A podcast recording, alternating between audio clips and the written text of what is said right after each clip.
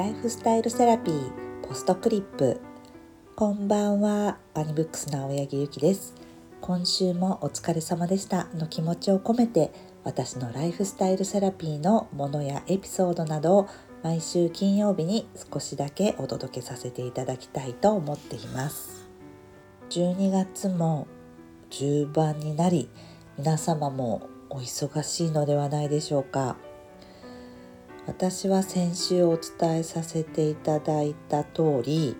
こ週末はあのひろみふかみさんのイベントがあって無事終えることができました。ご参加していただいた皆様ありがとうございます。このイベントはまあ本が決まってからは、ま、必ずイベントはやろうというふうに思っていたんですけれどももう日程を決める時からあのひろみさんの海外のスケジュールがなかなか決まらなくて本当は12月の23の土日でほぼもう行うで違う会場とかも抑えていたんですけれどもどうしてもこう急展開でスケジュールが変わってそこから一旦こう場所を探し直してで再度取り直したんですけどももう今ね、去年とはまた打って変わってもうイベント会場が満杯でだいたいこの規模の場所の本当になくてこの人数の開催っていうのも本当にこうできるのかなっていうふうにこう危うかったんですけどもなんとか、ま、場所が取れてそれが六本木ヒルズと大阪の帝国ホテルだったんですけどもで本当に無事開催できて今こう胸をふっとなで下ろしてこうじわじわと、はあ、イベントが無事こう事故もなくと言いますか本当に終わったんだということをかみしめています。ひろみ深見さんのねご存知の方の友の会の方はもうご存知だと思うんですけどひろみ深見さんも知らないご存じないリスナーの方は本当にこうとっても魅力的な方たちなんですけども、ま、とにかく、ま、わちゃわちゃしていてでまあ本当にまあ身近にいるといろんなことが起こるんですよね本当に。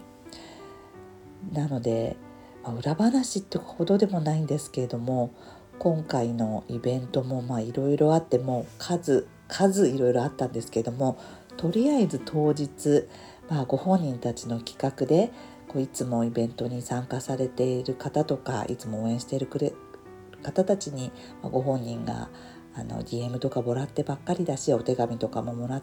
てばっかりだから自分たちから返したいっていうとてもいい企画を提案していただいてとってもいいっていう話になって進行していたんですけれども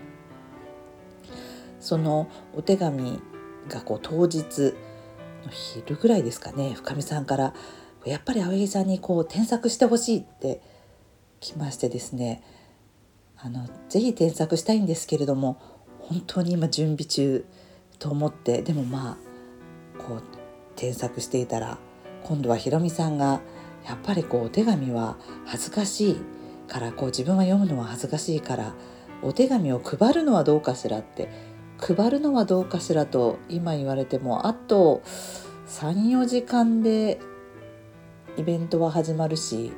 そもそも東京のイベント500人も来ていただいてるし明日の大阪までにその今度は300人の同じものをプリントアウトするのってどうなんだろうってこういろいろ本当にこれできるのかしらっていうやり取りがあってでまたそこでひろみふかみさんのこう小競り合いもありつつとにかくこう目に見えないやり取りがあったんですけれどもでも本当にこんなに温かい会があるのだろうかというくらいあの本当に会場全体がこう楽しい雰囲気とかあったかい雰囲気とか本当笑いあり涙ありという感じでで最後のこう深見さんの言葉で涙で詰まった時は実は私もすごいうるっと来てしまって本当にあのご参加いただいた皆様には本当感謝しております。そしてなんとこう私にまでお手紙とかプレゼントとかもたくさんいただきまして本当に今嬉しくて心にしみ入るように今噛みしめております。イベントにご参加していただいた友の会の方たちとは本当にどこかで感想などを分かち合って共有したいなと思ってるんですけれどもイベントの報告はここまでにして今日は最近たまに行っている朝活のお話をしたいと思います。皆さんも朝活とかやってらっしゃいますか？朝活といっても毎日早起きをしてその朝の時間を常にこう有効に使うという健康的な感じとは少し少し違くて私はこう仕事から帰ってくるのも夜は遅いのでどちらかというと私の朝活はこうたまに「えいや!」という感じで行うことなんですけれども今週は2回こう朝活がありまして今回私の旦那さんの書芸が東京都美術館でこう行われる書芸展の佳作の賞をいただいてこう家族では見に行ったんですね。だけれどもあの親友の画家の友人がその話をしたらこうぜひ見たいと言ってくれてだけれどももう開催まで時間がなくてもう週明けの月曜日の2時までしかその書芸展やってないっていう風になった時にじゃああの友人はまあじゃあ一人で行くよっていう風に言ってくれたんですけれどもそっか今回は難しいかな一緒に行くのは難しいかななんて思ってたらちょっと諦めかけてたんですけどそうだ仕事の前の朝に行けばいいんだっていうふうに思いましてで私もその日の約束の前友人も仕事の前にこう上野の駅に9時半に平日のですね朝集合して集まったんですね。で上野駅に着いたら、まあ、月曜の朝だからっていうこともあると思うんですけど本当に人気が少なくてこう上野公園のこう広がるイチョウの黄色がその日はこう曇り空にすっごく合っていてこう上野公園から見る空がすっごく高くって開放的でもうちょっと場所によってはパリにの街に見まがう感じとかもあったりしてですねとってもなんか素敵だったんですよね。まあ、季節も秋っていうところが良かったのかなと思うんですけれども。でこうその書芸展を見た後に美術館のカフェに入ったんですけれどもそれこそ私たち2人しかいなくってゆったりとした時間が流れていて本当にあの贅沢な時間が過ぎる感じでした。それでそのちょっと前に私もまた友人のカメラマンとか漫画家の友人がいるんですけれども、まあ、みんなそれぞれ忙しいので朝なら集まれるっていうことを話していてでみんな子育てしているのでなんとなく朝は有効に使ってお子さんを学校に送り出せばまあ時間があるということで朝なら集まれるって私もその日夜会社にいて明日朝かって思ったんですけどで8時半に恵比寿駅集合っていうことになって、まあ、たまたまこの恵比寿駅だったっていうことも良かったんですけども私は会社が恵比寿なのででも行くってこう決めてもうピンポンパン力っていうんですかねそういうのやろう行こうそうしようってこうポンポンポンってこうライトに動くことをこう心がけてるんですよね。朝早いしなとか、今日疲れてるしなって思う前にそういう誘いには本当に行きたい誘いだからってこともあるんですけれども「はい行きます」ってこう行くってこう返事をするようにしてるんですけどもでやっぱり行ったらこういつもの駅の見慣れた駅前のカフェがなんとなくこう違う風景に見えてでパンと温かいコーヒーとで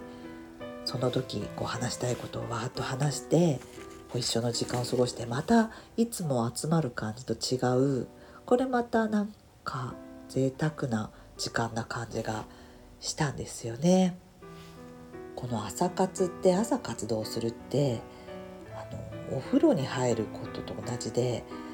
こうお風呂に